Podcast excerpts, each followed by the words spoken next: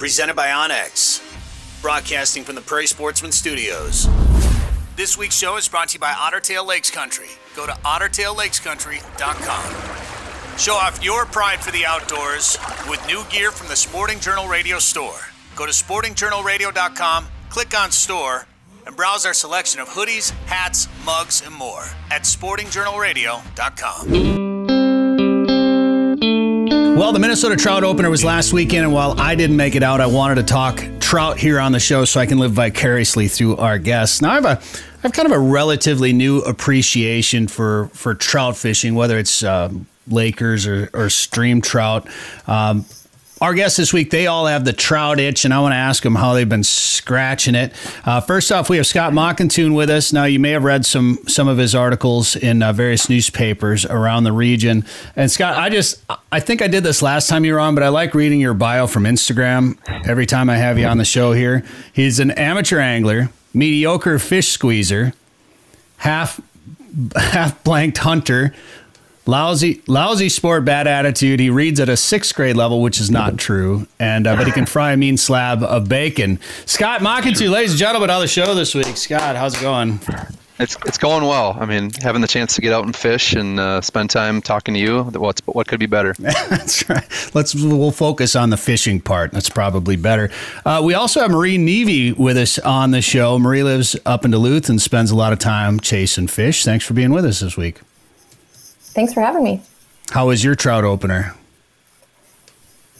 We uh, ran into some sketchy ice conditions um, where we were trying to fish. So um, it was a struggle. We had to kind of replan things on the fly, but all right. Well, we, I we add- found some safe ice and That's always a bonus. I'll ask you a little bit more about that and have you go into detail here as well. And Hunter Madsen joins us too. He's been spending a lot of time uh, learning Lake Superior uh, in the last year or so and uh, learning more about its trout secrets.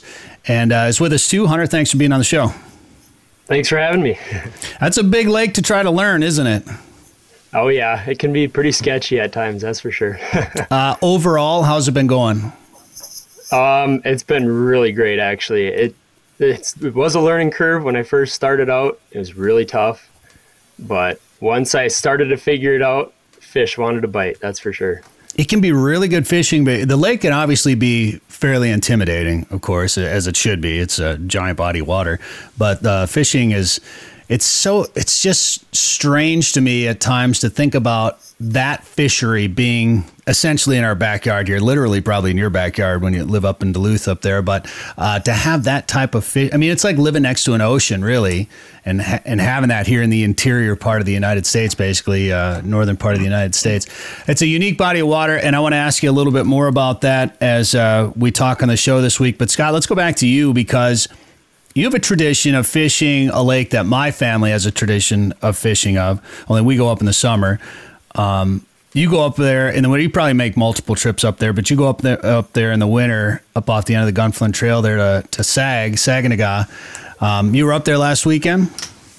That's that's correct. Yeah, um, very fortunate to uh, have married into a family that um, my, my wife's grandparents retired up there after a long career at uh, Minnesota Mining and Manufacturing, and that was kind of their dream to to be able to have a big log home on on Seagull, uh, actually on Gull between Seagull and Saganaga, and uh, I've had a chance to to fish up there in the winter. Once I acquired a snowmobile, I knew I wanted to start learning the lake and fishing it in the winter for lake trout, and eventually we started kind of a family trip up there, and uh, it's been a, a blast to, to learn it as as you put it. You know, both summer and winter auto charting the lake, finding different spots, and and kind of figuring it out. And there's not a lot of people that get a chance to fish it because it's it's remote and access is you know it's it is a wilderness designated wilderness area, so there's yeah. you have to work to get into it. And our, our family is a 3M family, and we've been spending time up there. So so many connections. Uh, SAG is bor- is on the border, so half half of it is in Canada, half in the states, or whatever the uh, uh, the size may be for each of the countries. But did you did you did you stay on the Minnesota? Can you get across? You need probably need an RABC to get across now, don't you? Were you able to get across, or just stay on the Minnesota side? Stayed on the Minnesota side. Um, yeah. You are correct. Past you know, COVID has been a little bit challenging with this for the you know the last two years, including this year. Um, typically, you would get a remote area border crossing permit, go into Canada, then be able to uh, walk across and pull your things into portions of the American side. This year, um, you know, it's definitely more of a of a challenge. You can operate a snowmobile in a small corridor running up the Seagull River to the Canadian border and and kind of move off that corridor, uh, you know, and access from there. I saw folks on skis and snowshoes, and you know, I just toughed it out for about a mile in boots uh, on Saturday, and then did about a half mile run to a different spot one way uh, on Sunday. So you I mean, do you go up on snowmobiles, or how do you go up the channel? Yeah, yeah. Sorry, that that's it. You go up the you go up that corridor, which is is the limited corridor for being able to operate a snowmobile, and then get off the snowmobile and walk into your spots from there. So that corridor, if you're going up in the summer, you can only have uh, motors that are no larger than 20. It's a 25 horsepower limit. Uh, you, is there any kind of restrictions on the size of your snowmobile, or is it just hey, take the snowmobile up, you're good? Yeah, no no restrictions on the snowmobile, but you're right in pointing out uh, there's that 25 horsepower limit, and the, the there's it's kind of a mapped out portion of the lake where it's permitted. You basically can't go west of American Point, and I forget what the limits are on the eastern boundary. I haven't really pushed out that way too far, but uh, yeah, it's uh, it's an interesting exemption. There are some others in the Boundary Waters Canoe Area Wilderness Act that was kind of an addendum to the original Wilderness Act of '64. So um, worth worth reading up on and, and checking things out at your respective entry points. Well, it's interesting. I know getting a remote area border crossing permit's been tough lately. Are they did they have they been restricting them or they're not Can't they're not them. giving them out out Can't at all? Yeah. Um, but yeah. when when you can go and when we we go in the summertime, so I have a 16 foot boat with a 25 horsepower motor on it and everybody else on the Canadian side, there's no no size restriction on your motor. So I always have to tow all the other boats up that channel. That's that's always my job uh, when we go up there. But that's pretty unique uh, area. It's such a so much history up there, and uh, beautiful, of course, and the fishing is good. Um, so if somebody were to like, if you had your location on your phone right now, and somebody has your location, like you share your location with them, do they think you're still up there then? Oh, oh, yeah. So that was one of the low lights of the trip. Was uh, for as avid an angler as I've been, uh, ice angler, I should specify.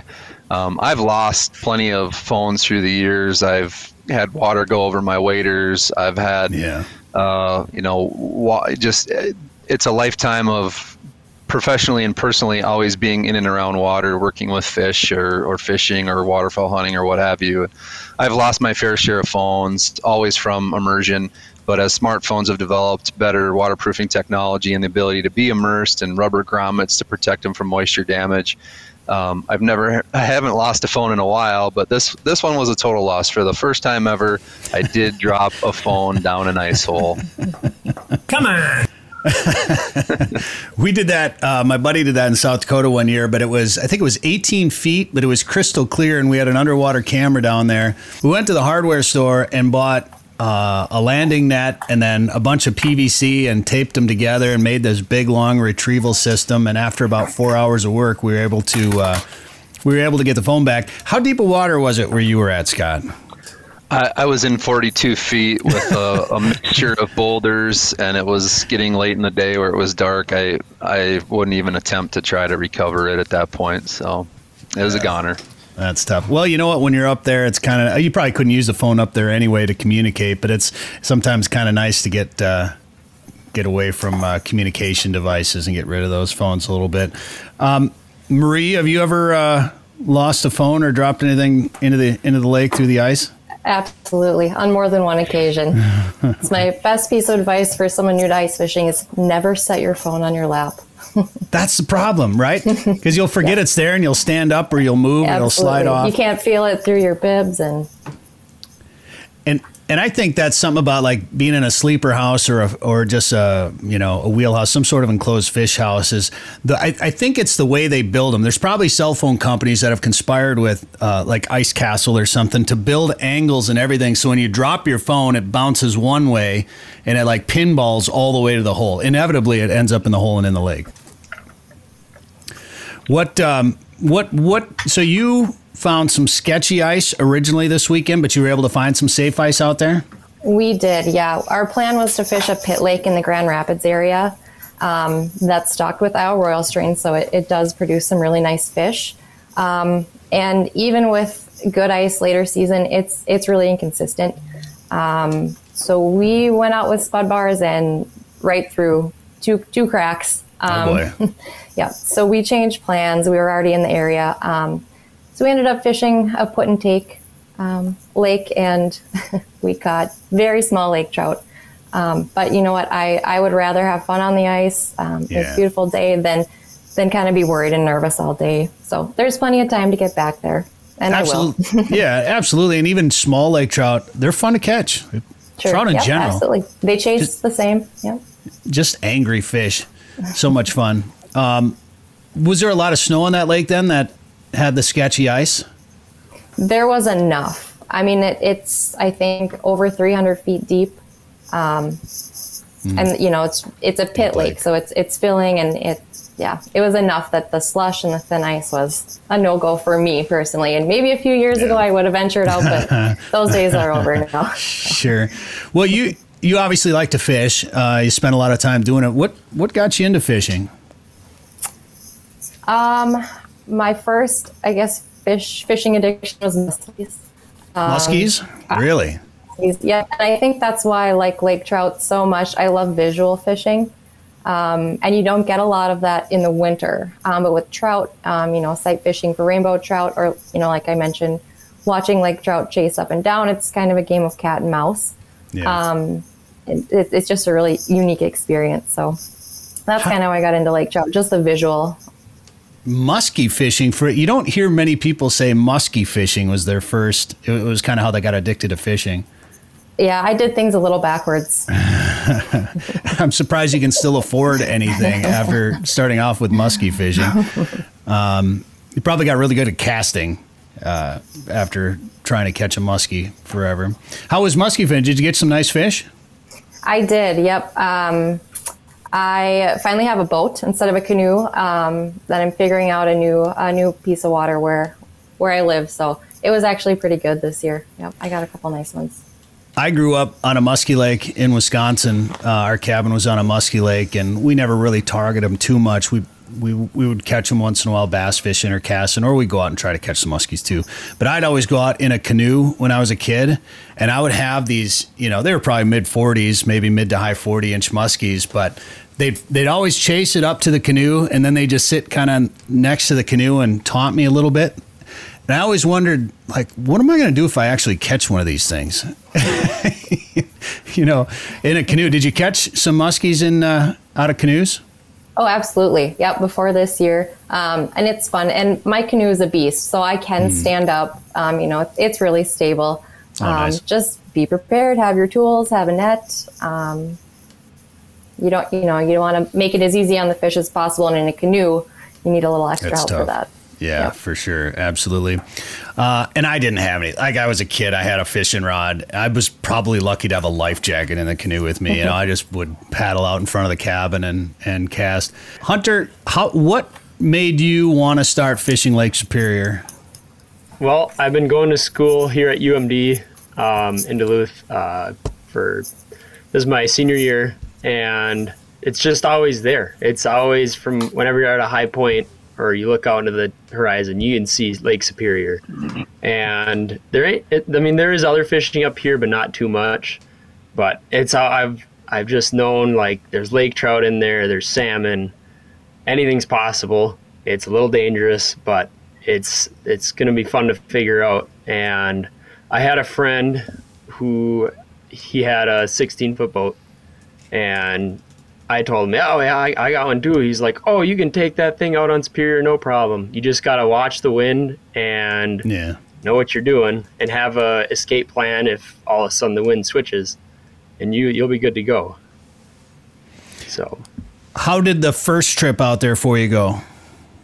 So the first trip that I ever made out on Superior Lake trout fishing, we were trying to jig, and it was not too windy, but it was out of the northeast, so the waves were huge, and we're just kind of bobbing around, bobbing around, not catching nothing, and of course headed in, had to re-figure out what we were doing, and ended up going out and trying jigging out of McQuade Harbor a couple more times. Didn't have any luck, and after that, I realized, okay, I gotta get some gear together to do some trolling. And once I got that, and then it was pretty straightforward from there. Do you uh, and, th- and Marie, I'll ask you this question too. But do you guys do you fish the tributaries uh, for steelhead at all, or have you uh, do you fly fish at all, or anything like that? I have in the past, but I'm not too much of a fly fisherman, so I didn't have very good success. But I've heard good things. It's a pretty neat experience, and honestly, I go with a spinner. I haven't gotten into a lot of that the tributary. No, it's a lot of fun. The, when the steelhead run, it's pretty cool. I've had a chance to do it a couple of times, either out at the Brule or um, fishing fishing in spring or fall. You know, really unique opportunity for, for folks to try out. It, it does take a little bit of uh, time to to figure things out. So definitely learning curve. It's just kind of a scenic uh, way to fish too. It gets a little combat fishing, I think, at times, depending on where you go. But uh, but it's pretty neat. And with the Brule, you can get into those browns over there too, uh, I believe. And Hunter, you when you were fishing by Chequamegon there, you were getting into some browns here recently.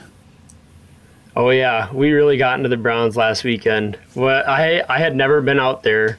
It was uh, free fishing in Wisconsin this last weekend, and I saw a TikTok on it, and I was like, "Oh, oh no boy. way! Well, might as well make the trip out there."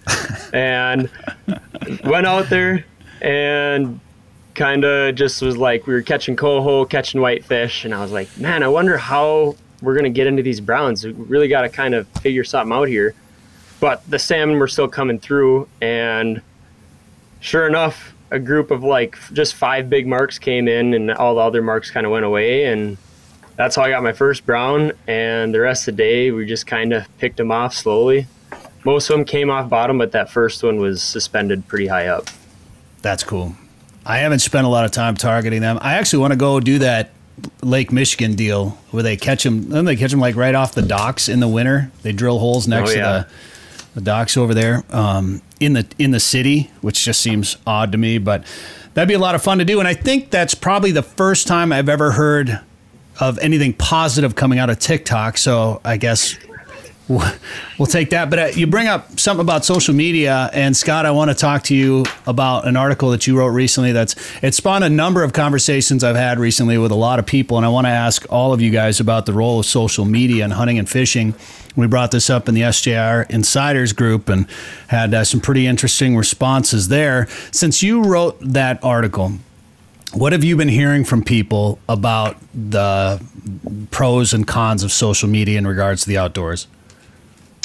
Yeah, and so what I wrote was just sort of a reflection that is a, a, much larger topic. Obviously, you can it can really branch out, but basically, uh, uh, there was a podcast uh, that had a discussion about the role of social media, and uh, the the the host of the podcast and his brother were kind of on opposite ends of the spectrum of uh, their thoughts on social media and and there might be some localized issues of crowding and people and what what do we tell about uh, our experiences on the water with social media. But I think by and large, um, I think most of us, at least myself, see it as a positive, a way to get new people into the outdoors, to try new experiences, and and uh, part of my article is just talking about what are hunter and angler motivations. Why do you go out and, and do these things outdoors? And I, I think for the most part, we have a lot of compelling reasons to get out, and social media um, is probably not the lead thing, but it, it, it helps uh, helps people enjoy the experience.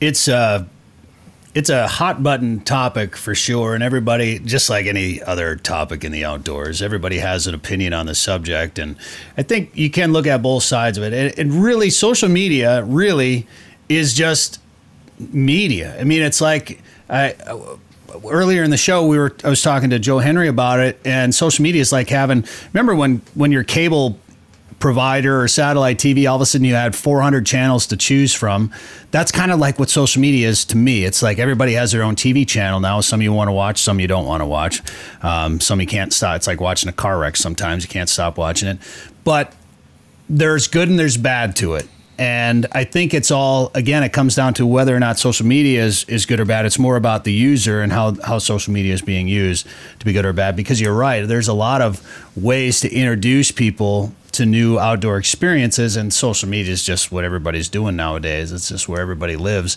um, good good or bad, or you know maybe not on TikTok. I don't know why anybody be on TikTok, but. Uh, there, there is definitely a lot of benefits to it, but you're right. There can be some hot spots that can be given away, and then that you know, all of a sudden you'll have crowding there. And well, no, I, I, will just jump in to say that uh, I, I think we got to bring some numbers to the table on, on this if we really want to hash it out. Um, you know, part of that discussion, like you said, this is where R three rubber meets the road. Our yeah. what what are the limits? Do we have enough supporting habitat? Do we have uh, are, are, people too crowded? And, and, that was a concern that was that was brought up with this, and, and other people have brought it up. But to me, I know this is a, a group of Minnesotans or Upper Midwest folks that are talking here today about trout fishing generally there's enough places for us to spread out and there's enough water and there's enough public lands and we don't deal with it. And when we look at when we look at the demographics and we look at license sales we do see these declining trends. So i'm not too concerned that we're bringing too many people into it. In fact i've had conversations with a lot of folks about seeing less hunters on the landscape not running into many people at the duck launches like i used to 20 years ago um, not as crowded at, at, at a public launch um, or a trailhead. So I guess it's all where you are potentially. Marie, how do you feel about TikTok? Let's get your opinion on. I don't do the TikTok. what do no, you think about? I don't. I don't watch them. No. yeah. What do you think about social media in the outdoors? Yeah, as far as social media goes, I think um, there's pros and cons. Um, outside of what you guys touched on, um, pros, it can be a resource for, for folks just mm-hmm. kind of getting into fishing and hunting, um, a good way to network. Um, is, you know, following people that um, fish with, you know, conservation minded tactics and, and that sort of thing. Um, cons, one thing that I've noticed, especially with ice season, is it seems to be a competition is who can get out first and yeah. it's earlier and it's earlier and you know it's not always safe. Um, and i feel like people they got to post that picture they got to be the first one out there. Um, and also just people keeping fish for the picture. Yeah. um, keeping piles of fish just you know because they need to post it um, for whatever reason. And um, so it, from what i've seen those are the cons of social media but i think there's good and bad I've seen a big trend on social media with uh, a number of people, a number of brands too, and I'll give them credit for being that way. And it's less about those piles. They're trying to make an example by showing less of the pile photos and more about the experience photos, and uh, you know, telling a story and the adventure versus you know showing. Um, you know, six dead walleyes on the ice or whatever the case may be. And I think that's important. And I think it, showing that limits aren't the measure of success is what everybody that you know people like us that may uh, be some sort of uh, in some sort of influential or communicating position uh, need to keep communicating that message that limits aren't the best measurement of success that being said limits are kind of fun but that's the beauty of catch and release. And have you, Marie, in the time that you've been fishing, obviously being a musky fisherman, you were probably a catch and release uh, had a catch and release mentality from the beginning. Uh, do you keep do you keep a trout to eat once in a while? Once in a while, I do. Um, the inland inland lake trouts um, have really good salmony colored meat, so I'll keep a few of the smaller ones. As far as Lake Superior goes, um, if you can get into the leans, some of the the smaller, I think um, silvery colored ones, those those can be good eating too. Um, I smoke those, but primarily catch and release. I was just going to ask you, what's your favorite way to prepare them? Yep. Yep. And I don't smoke them. Uh, I've got a, a, deal worked out with some friends that do a lot of smoking. Uh, so as ah. long as there's enough that they get to keep some, they sure. do the smoking, and then I make lake trout dip out of it usually. Oh, interesting. Hmm. You know, you brought up one thing, and maybe this is for a different conversation too, but the different types of lake trout uh, not everybody might realize there's a couple of different sp- species or strains, maybe, or what I don't know what the right word is for of uh, lake trout in Superior. Uh, what, what there's four different classifications of lake trout. That seem right? There's, I think they might have dropped it down to two, but I think it was four. the the siscowets, the red fins, and there's one other one in the middle there. A humper. Anybody? humper. Yeah, humper. Yeah, Those uh, Siscowets, those are the big, big fat ones, right? Greasy those ones. Are, those are my favorite. the ones you want to catch but don't. Yeah. eat. Yep. yeah, yeah. You know, we I so I fish in Saskatchewan all the time, and uh, we fish on Tasman Lake up there, and the we have this the smaller. Uh, it, they they don't have the research on that lake yet to determine if it's cis, like Siscowets and, and leans, but I, that's got to be what it is because you control the shoreline and catch a hundred of those two three pounders, and then you can go out deep and catch. You know, I think we had one that we figured was seventy two pounds a couple years ago, but they're just big gluttonous meaty fish and they're just so much fun to catch just just so strong but that's what i i figure it's the same kind of deal as superior with the the different um, classifications of lake trout like that um, what about um, like uh, brook trout do you chase brook trout at all No, I don't uh, do a lot of stream fishing. Um, primarily lake trout. On you know, if I get over to Chequamegon Bay, um, you'll get into the browns. Um, uh, I have done some rainbow trout fishing. Sight fishing through the ice is really fun. Oh, that's cool. um, when you can can do that. Yep, that's the best it's like seeing it's like looking into an aquarium it is. Yeah. Yep, and it takes some discipline too because you want to set the hook when you see it instead of when you feel it. So it takes a little bit of getting used to. Uh, that's awesome uh, hunter what about you do you um, do you keep a fish to eat or you like to catch and release So this past weekend, um, the Browns, pretty much all the Browns I threw back. I think I had one where it got a hook in the eye. I kept that one. But yeah, for the most part, I like to throw back uh, bigger fish. And I kind of like the direction everything's headed where like people are more so glorifying uh, fish releases and uh, like I see a lot of guys posting videos of their fish releases and I don't know. I think it's great. The direction So- it's headed.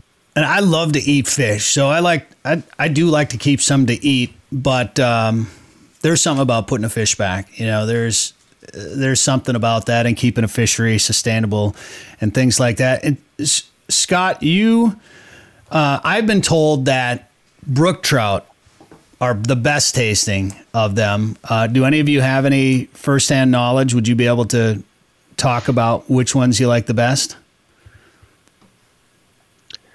I don't eat enough of them to Yeah, I'm break it down way. that way. Right. Uh, they're good to eat, but more fun to catch. What What's the most? Maybe Scott. Maybe I'll start with you because I think I know what your answer is going to be. But what's the most unique place you've gone after some sort of trout?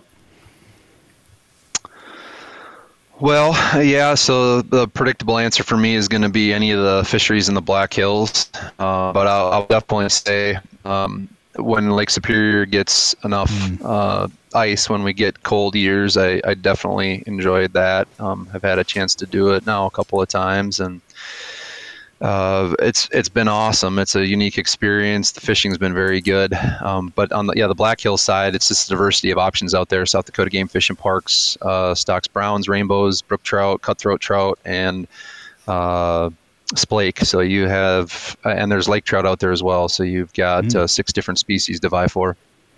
And why do you go out there, or what do you do out there? Yeah, we've got an event called Hooked on Hard Water. Uh, it is a fundraiser for the Rapid City Club for Boys. It's a long, uh, long established kind of, uh, like the name implies, club for boys. Uh, it predates the Boys and Girls Club of America, so it's remained independent, and it's just wonderful the work that they do. That's kind of a melting pot community. There's a lot of poverty. There's a lot of issues. So being able to support a program that keeps those kids off the street uh, pairs them up with mentors, gets them outdoors. It's it's a really kind of a win-win and a unique a unique uh, program. When I found out that there's tiger trout that close to me, I almost jumped in my truck and drove over there. That's right. And tigers, true. I forgot to throw a tiger, so there you're up to seven. Yeah. That's pretty cool. That's and that's a that's a great cause, obviously, as well too. Where can people learn a, a little bit more about that? Uh, definitely head over to the Facebook page, uh, Rapid City Club for Boys, Hooked on Hardwater event. I know there's uh, a banquet fundraiser that you can support a boy. Uh, there's there's raffle tickets to win prizes. There's a lot of cool things. So anyone interested in helping out, check that out. All right. See social media doing some good. Exactly. Of course, uh, Marie. I want to ask you one more social media question. Uh, as a as a woman who who fishes, w- uh, what do you think about some women on social media who participate in the outdoors and how they use social media? That's that's that's tough. Um, I think you know women fishing, getting out there um, is great, and I support. You know what Absolutely. you know whether you're doing it with guides, with friends, with significant others. It's great that they're just doing it. Um, but be real about it. You know, um, a lot of take a picture with the same fish, different hat, that kind of thing. Um, there's no need for it. You know, you're welcome. You're welcome in the sport. Um, just be real about it, and that's the kind of example that we need to set for, for you know, kids, for little girls that are look kind of looking up to us. So, Marie, what what's the most unique place you fish for trout? I'm gonna have to go with uh, my backyard, Lake Superior, as well. Um, I I'm one of those crazy people that just kind of crosses my fingers uh, every year and hope for a couple weeks of 20 below, so we can get out there. Um, just because it it's humbling, really, when I kind of feel like I'm allowed. You know, I'm allowed to get out on this huge huge body of water on the ice. Um, so that would be it for me. What's the biggest fish you caught on Superior? Um, right around the 30 inch mark. I've had a had a few heartbreaks, but the biggest iced fish, um, it wasn't a monster. Hey man, anytime you get over thirty inches though, that's that thirty inch mark. That's a nice fish. There's nothing to complain Sure. about with that. Sure. That's good. And they fight. Man, how deep of water was it? I think we were right around 90 to 100 feet. Um, and keep in mind that you can see them, you know, 20, 25 feet down. So it's, And they're probably else. suspended. Yeah, I suppose. Yeah, that's fun. So I remember when I ice fished Superior. I think one of the most unsettling feelings was we had to drill separate holes for our transducers because of the the current and the depth that we were fishing, so that we could actually read. And that one of my, I think it was Jamie was out there fishing one time, and uh, the ice had shifted while he was out there. So I think he realized that the ice he was on was moving. I think it was Jamie was telling me that. like, yeah, well, uh, the ice started moving while we were in our, they were in flip overs or something, and realized that uh, keep your eye on the depth. The lake was changing. Yeah, I think that's what it was. The, the depth was changing. I think that's how he realized it. Like, oh man, that that's a big lake. It's definitely a big lake. All right, Hunter, what about you? Where's uh, one of the most unique places that you've done some trout fishing? So my favorite place, I'd say it's it's pretty unique too. It would, would be Two Harbors because every like I can go out there, you you actually can catch lake trout jigging for them there, but you can also catch them trolling. And every day you're gonna kind of have some sort of a different scenario going on. If it's dead calm, you're not gonna have any current. If it's windy, current one way. Um, there was one time after trout season had closed, we were just going out for salmon and it was a strong northeast wind but because of the break wall there was some like the current was coming by the break wall and kind of creating some swirls and we the fish were just stacked up in that current break right there and i don't know just i've seen many cool things out there and i love fishing it Have you found uh, like a go-to presentation that you like to use on Superior? Color, jig, lure, whatever the case may be. You know, I have found presentation doesn't matter too much. I'm sure other guys would argue it does.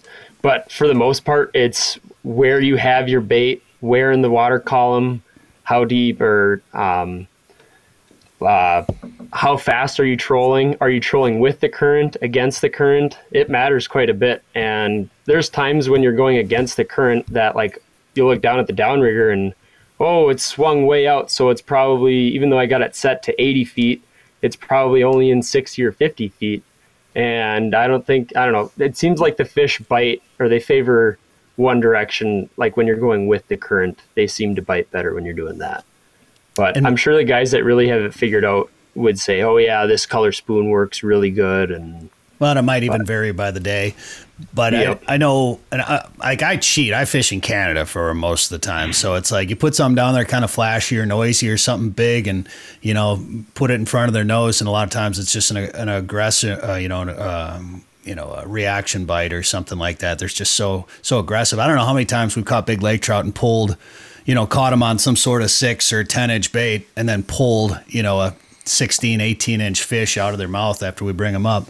So much fun to catch. Uh, Marie, when you go out there on a Superior, what's the first thing that you tie on? Uh, white tube Yeah. is is the go-to. Yep. Um, I also like to use. I think they're called different things, but um, beetle jigs. Essentially, it's just a big chunk of metal, does big circles, and it has two tines for bait keepers. Um, white uh, chartreuse. They can't can't resist. Just put a big fillet of sucker or smelter or whatever you're using on the back of it, and How about ele- electronics? Um, are you guys using flashers? Have you gone into some of more of the, the live imaging or like Scott, what do you like to use? I do use a flasher, but uh, and I'm sure that uh, Hunter and Marie would uh, agree. It's just so exciting when you're fishing for lake trout or other trout species that they just are very aggressive. They chase up and down. You play the cat and mouse game, and I've always said if they had lake trout in southern Minnesota, I don't know if I would fish for anything else. But um, I'll quickly mention my brother-in-law bought a live scope unit and brought it along, and I had a chance to sit next to him and fish with him on Sunday, and it was it was pretty awesome. We were on a 60 we were in 60 feet. Uh, the first hole we drilled again we don't have a map here. This is boundary waters. Uh, first hole that we drilled we, we knew we were in the approximate area drilled up top on a bedrock reef chopping out at about 10 feet and then uh, a really steep drop down to 60 and probably over uh, 70 feet is where that, that drop existed from 10 foot to 60 so we put the live scope down and you're able to see that sheer wall which is probably hurting those fish to you. And then you can extend to open water. And being able to see smelt and cisco's on your graph you know as you're side scanning out all of a sudden they clear out and you see a, a, a mark coming and you, you see it approaching and it's hunting down your bait. Yeah. so you you know you you play the cat and mouse game within your cone but to do it in side scan um, you can start to move that bait like it's you know nervous that it's about to get smoked. So drop it down to the bottom bring it up high and to, to watch these lake trout you know as a, as a top predator chase this thing down and uh, you know attack from below uh, chase it up and down just really exciting. And actually it was fun. There was there was two eel pout we found out afterwards we couldn't definitely tell what they were but they came down the rock face stayed on the bottom dropped down to them and uh, brother-in-law caught one. So just seeing predator behavior uh, on on uh, on the live scope and being able to, to see those fish was was pretty exciting They're so much fun to catch, and I, I think you're right. If we had even stream trout, I think in uh, more readily available here in the southern part of you know southern half of the state, I think I'd be chasing rainbows and brookies and lake trout way more. I mean, I like eating walleyes and crappies, so I'll, I'll probably still do that a little bit. But man, trout are just uh, my favorite example that I. When people ask me why I like trout fishing, my favorite thing to tell them was uh, we used to sit and watch the um, the underwater camera at the state for the DNR uh, fish pond at the state fair. They'd put an underwater camera in there, and you'd see like muskies would kind of float around, and walleyes would just lay on the bottom, and largemouth would pretty much just be laying on the bottom, and you'd just see trout just spinning 100 miles an hour around that tank, just never stop moving. very very cool it is they are fun to watch so much fun to catch. All right. Um, this has been kind of a rambling conversation, of course, and we could get into some other topics, but I want to play a little trout trivia with you guys. Are you ready to play trout trivia here with Sporting Journal Radio, ladies and gentlemen? We're going to test your knowledge. Do we have any kind of sound effects or anything for this? Uh, maybe. we can play this thing again. Yeah, we can do that. There we go. That's some good music for it. So here's here's how it's going to work. We're going to ask you guys a couple of questions about trout, and then I'll probably just have you all give you give you the an, you know give me your answer. It'll be multiple choice, so I'll make it easy for you. You can all give me your answer, and then I'll tell you if you're right or wrong. All right, you guys ready? Okay, I'm just going to move this just a hair and move this right here. All right, question number one trout trivia. Ladies and gentlemen, we're going to start with lake trout. According to Wikipedia, lake trout are native to Canada and only a handful of states in the U.S. What American lake were they illegally introduced to and are now considered invasive? Is it A, Lake Superior? Is it B, Lake Placid? Is it C, Yellowstone Lake? Or is it D, Lake Minnetonka? Hunter, what's your guess? L- Lake, Superior. Lake Superior. Scott, what do you think? C is in cat. Yellowstone Yeah. and Marie. I have no idea. You are wrong. Uh, it is Yellowstone Lake, ladies and gentlemen. Yellowstone Lake. Lake trout were introduced into Yellowstone National Park's Shoshone, Lewis, and Heart Lakes legally in the 1890s. They were illegally or accidentally introduced into Yellowstone Lake in the 1980s, where they are now considered invasive. Scott, congratulations. You got it correct. How did you know that, Scott? My line of work. Oh, that helps. That definitely helps. Oh, sorry, Dan. I just, what? Thank you. All right, now you can go back. Question two. We share some things here, so sometimes we both control the computer. All right, question two, ladies and gentlemen. This one deals with brook trout. What of Minnesota's native trout species is the brook trout? Which of the following is not a nickname of the brook trout? Is it A, speckled trout? Is it B, square tail? Is it C, mud trout? Or is it D, Dolly Parton? Dolly Parton. What do you What do you guys think? Anybody can answer if you want to. D. I think I'm gonna have to go with D. It is Dolly. Parton, ladies and gentlemen. Those are all all nicknames of the brook trout. All right, question three, ladies and gentlemen. Question three. Which of the following states does not list brook trout as its state fish? Is it A, New Hampshire? Is it B, North Carolina? Is it C, West Virginia? Or is it D, Michigan? Which of the following states do not list brook trout as its state fish? New Hampshire, North Carolina, West Virginia, or Michigan? Scott, what do you think? Oh, that's a tough one. I think all those states are within the native range of, a brook trout. It's just a matter of do they like them enough to make it their state fish. Um, let's go Michigan. Michigan. All right, Hunter, what do you think? I'm thinking New Hampshire. And Something, Marie? something about it. I'm going to go with Michigan as well. It's a trick question. They all list them as their state fish, ladies and gentlemen. There's, in fact, there's nine states that list the brook trout as its state fish: Michigan, New Hampshire, New Jersey, New York, no, New York, North Carolina, Pennsylvania, Vermont, Virginia, and West Virginia, and it's also the provincial fish of Nova Scotia in Canada. All right, question four. Brook trout aren't actually trout at all, they're char. Which of the following trout are not classified as char? Is it A, lake trout? Is it B, bull trout? Is it C, Dolly Varden? Or is it D, Mike trout? Mike trout. Which, which one of these are not char? Uh, what do you think, Scott? I'm gonna say the baseball player Mike Trout. It is. It is the baseball player. Mike Trout is not a char, ladies and gentlemen. Mike Trout is not a char. He is in fact a baseball player. Um, speaking of What? bull trout or uh, Dolly Varden, have any of you guys ever ran into those fish at all? no, hoping to get uh, into a dolly in Alaska this summer. Oh, that'd be sweet. Very cool. All right, question five, ladies and gentlemen, and uh, fortunately, it is our last question. Which oh, there's that's uh, what was that there, Dan? Dolly Varden. That was the Dolly Varden. All right.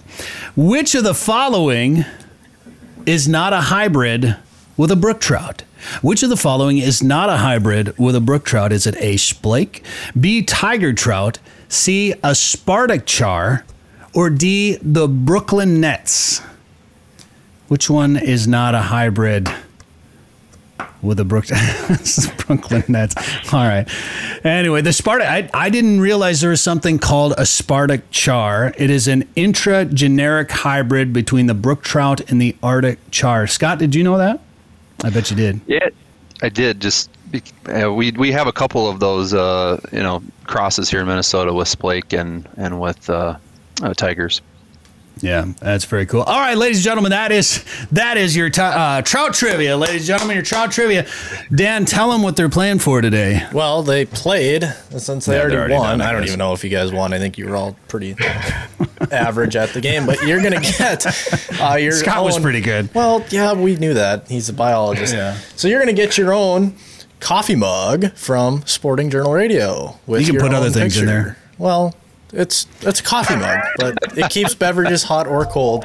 Uh, so there's Scott's, and we've got one for uh, everybody with your picture on it. It's pretty neat. Yeah, so we made some with your photos on them, and we'll get those for you guys. So congratulations, thanks for playing trout trivia, ladies and gentlemen, and thanks for being on the show, Scott Mackenthun. Thank you very much. Marie Neve, thank you very much. It's a pleasure. And Hunter Madsen, thank you. Uh, good luck in all your fishing adventures, and thanks for the time on the show today.